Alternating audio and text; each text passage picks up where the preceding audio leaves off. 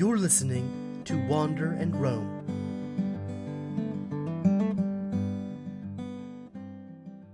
Hi, everybody. Thank you for joining us for Wander and Roam.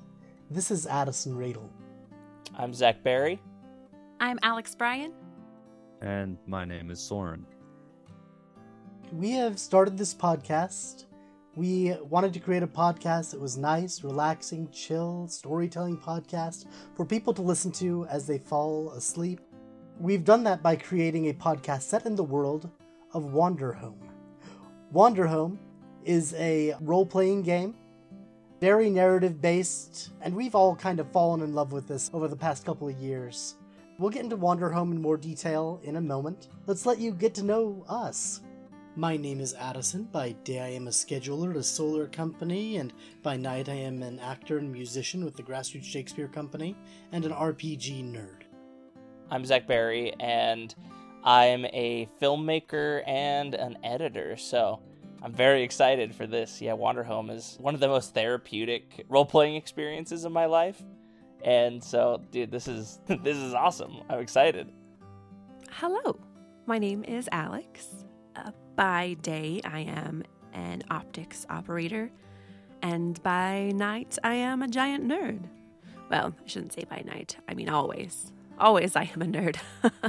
I uh, love tabletop RPGs. Uh, been playing since high school, college, back in the day. Oh gosh, I sound so old, but um, I just we are old. It's oh fine. gosh, so old. Almost a decade ago. College is a decade ago. I ago. hate that so much, but I love just playing with friends. It's great. All right, and my name is Soren. Uh, I'm a semi pro classical actor and improv comedian. Um, and genius. uh, well, thou sayest. And Soren was actually our introduction to Wanderhome. He was the first one who, at our role playing game night on Sunday night, was like, guys, I got this great game and I want to play it with you. Can you tell us a bit about it, Soren? Wanderhome is a tabletop RPG similar to Dungeons and Dragons in format, but in spirit it's very different. It's much more pastoral, fairy tale vibe, sort of like if you read Redwall, it's a little bit like that, but less mean, less less violent. Wanderhome was created by Jay Dragon. And that's actually one of the cool core concepts to this game is that years ago there was a horrific war and since then the people are tired of war and violence and it doesn't exist. There is no war, there is no violence. The people live in relative harmony. And uh, hopefully one day we will live in as well. by taking out the violent aspects of like see i mean like everybody loves fighting in dungeons and dragons but i think that when it comes to storytelling when you take that aspect away you have to find other things to fill it and i think that's really where wanderhome really shines Today, we're going to see a brief introduction to each of our characters' lives. Do we want to go around and give a brief physical description of our characters and then get on into these introductory stories? let's do it Sounds good. I'm Addison. I'll be playing Aldern Feathersbee. Aldern is an older owl. His once sleek feathers are now worn with age, a little bit frazzled. He wears a brown leather blazer that's also worn. It's got uh, patches sewn on the elbows, and the buttons are kind of falling off a bit, as well as gold painted spectacles. And he carries a brown and gray messenger bag. i'm zach berry and i'll be playing squeakers onassis he is a a mouse with a long long tail almost too long for his body he wears a an old duster and a wide brim hat travels with his uh his trusty steed fast as six legs in this here part of the world named crackerjack Adorable. Um, I'm Alex Bryan, and I will be playing Raindrop Quackers, who is a cute, adorable little duckling. She is so sweet and so lovable. Uh, she wears a purple bellflower flower as a hat. She has a cloak unsuitable for the weather, but it looks really cool, and aesthetic is key for her. she also has a satchel made of very eclectic beads that she's collected wrapped around. She likes the shiny, and it doubles as a bag. You know, versatility also is key. All right, uh, I'm Soren. I'll be playing Hamish. Hamish is a large black groundhog, graying at the temples. He wears a beat up old red wool hat and some patchwork overalls. Around his neck, there's a, a whistle. No one quite knows what the whistle is for. Hamish is always surrounded by 100 bumblebees. It's a lot of bumblebees. Exactly 100 bees. Not a one more, not a one less. And with that, we'll jump on into our stories.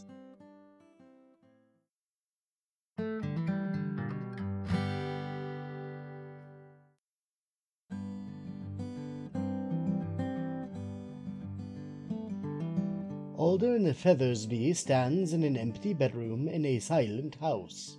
He is an old owl. His once sleek brown feathers are now gray and worn with age.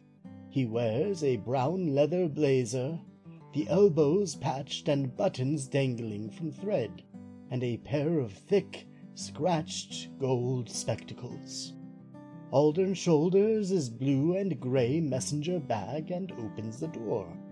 On the way down the hall, his eyes fall upon a beloved picture, capturing he and his wife Mary in the shade of an apple tree.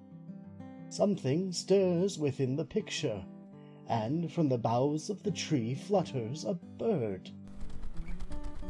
The bird exits the frame and lands upon Aldern's shoulder. Examining the bird, it appears to be almost flat and painted. He smiles and says, Who are you, little one? And the bird tweets in response. It is called Aya, and it is the small and forgotten god of a misplaced kiss. They need his help to find another loving couple upon whom to bestow their blessings, and Aldern is happy to oblige. As he leaves the home, he finds more tiny gods in his once boisterous dwelling. Dulcet, the god of tiny melodies, lives within the piano where he taught his children to play. Seneth, the god of a single sunbeam, on the rug where his pet grasshopper used to nap on sunny afternoons.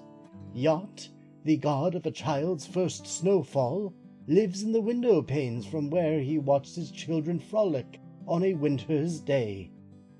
Climbing down the stairs, he hears something stir and rustle beneath the aged wooden steps. He peeks under and nearly recoils. Within is a small, shadowy being, about the size of a fist, wild and feral. Aldern does not recognize this god as he had the others. It nips at him, and Aldern recoils intent to leave, but as he does, he hears a whimpering. Turning, the small and feral nameless god has followed a distance. Aldern hesitates, but bends down and reaches out a tentative hand. The nameless god approaches, slowly, but eventually, warily, settles into his palm. Aldern Feathersbee, caretaker of small and forgotten gods, makes his way down the road.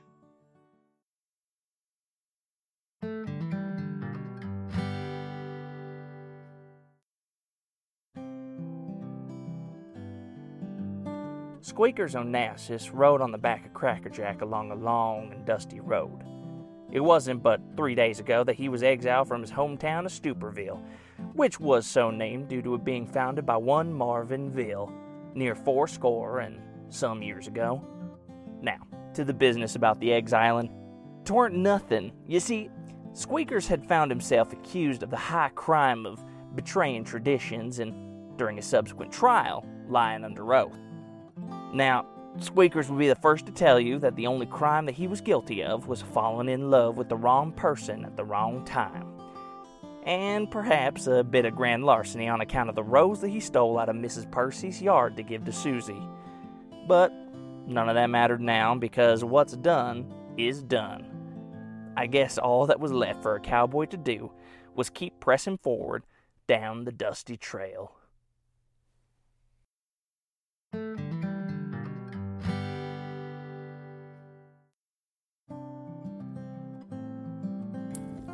The fire cackles and dances merrily in the fireplace, providing just enough light for Raindrop to see the beautifully illustrated pages of her favorite storybook.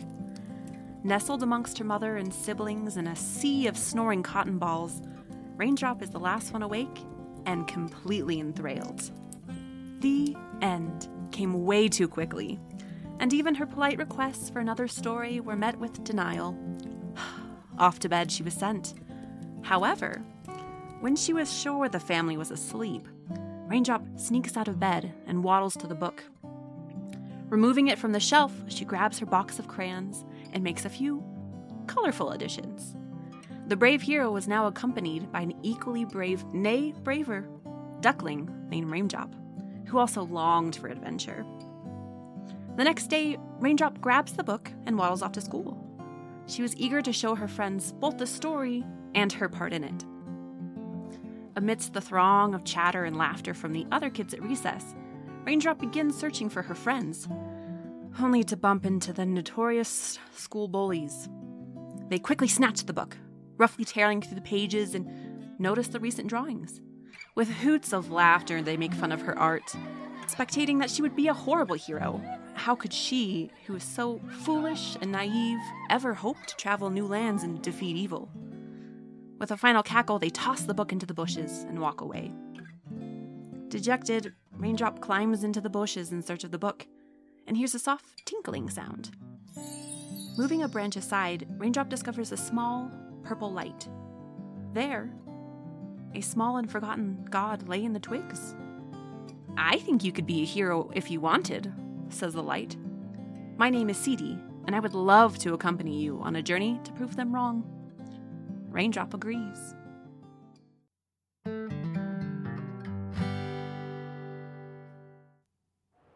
Far away in the North Country, atop an old hill, in an old castle, sits an old groundhog, hiding.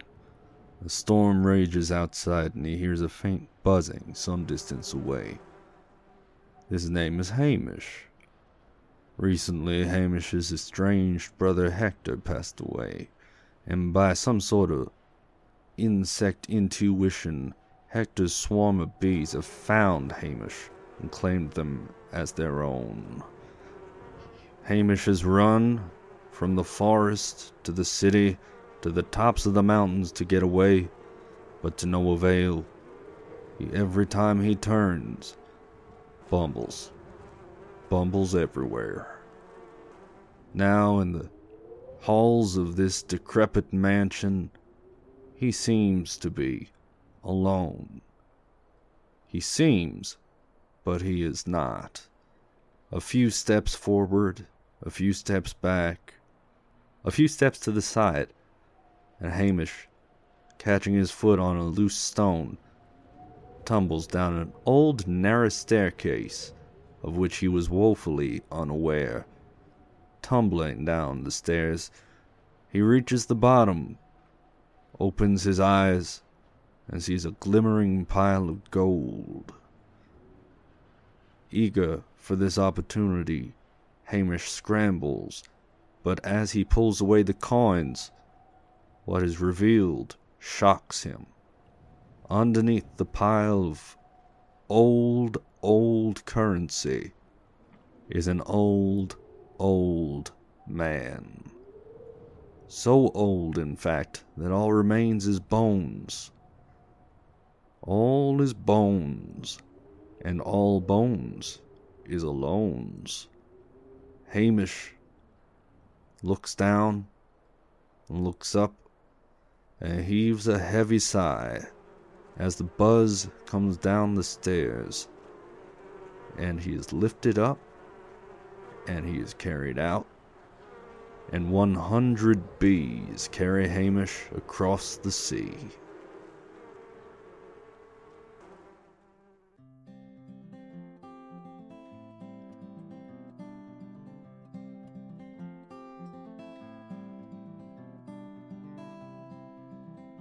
Next week on Wander and Roam.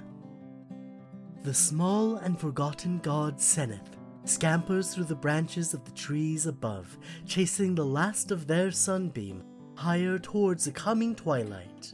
Through the thick trees ahead, one can see a clearing in the woods. Dozens of fireflies buzz around the glen, revealing a carnival teeming with life. Rows of children queue for rides on the backs of shiny black beetles. Barkers, frogs in tiny little vests and top hats, wander the grounds selling tickets for rides and other attractions. The music of street performers fills the air with excitement, and the smell of cotton candy, popcorn, and more fair foods wafts on the wind. Of the dozens of tents set up in the glen, hosting various shops and games, the most prominent stands in the center. A massive tent, human sized among all the others, with a large marquee for the girl with a thousand masks. Welcome to the Mist Glen Carnival. Music for Wander and Roam is written and performed by Gary Argyle. Wander and Roam is produced by Winterhawk Podcasts. For more great shows, visit winterhawkpodcasting.com.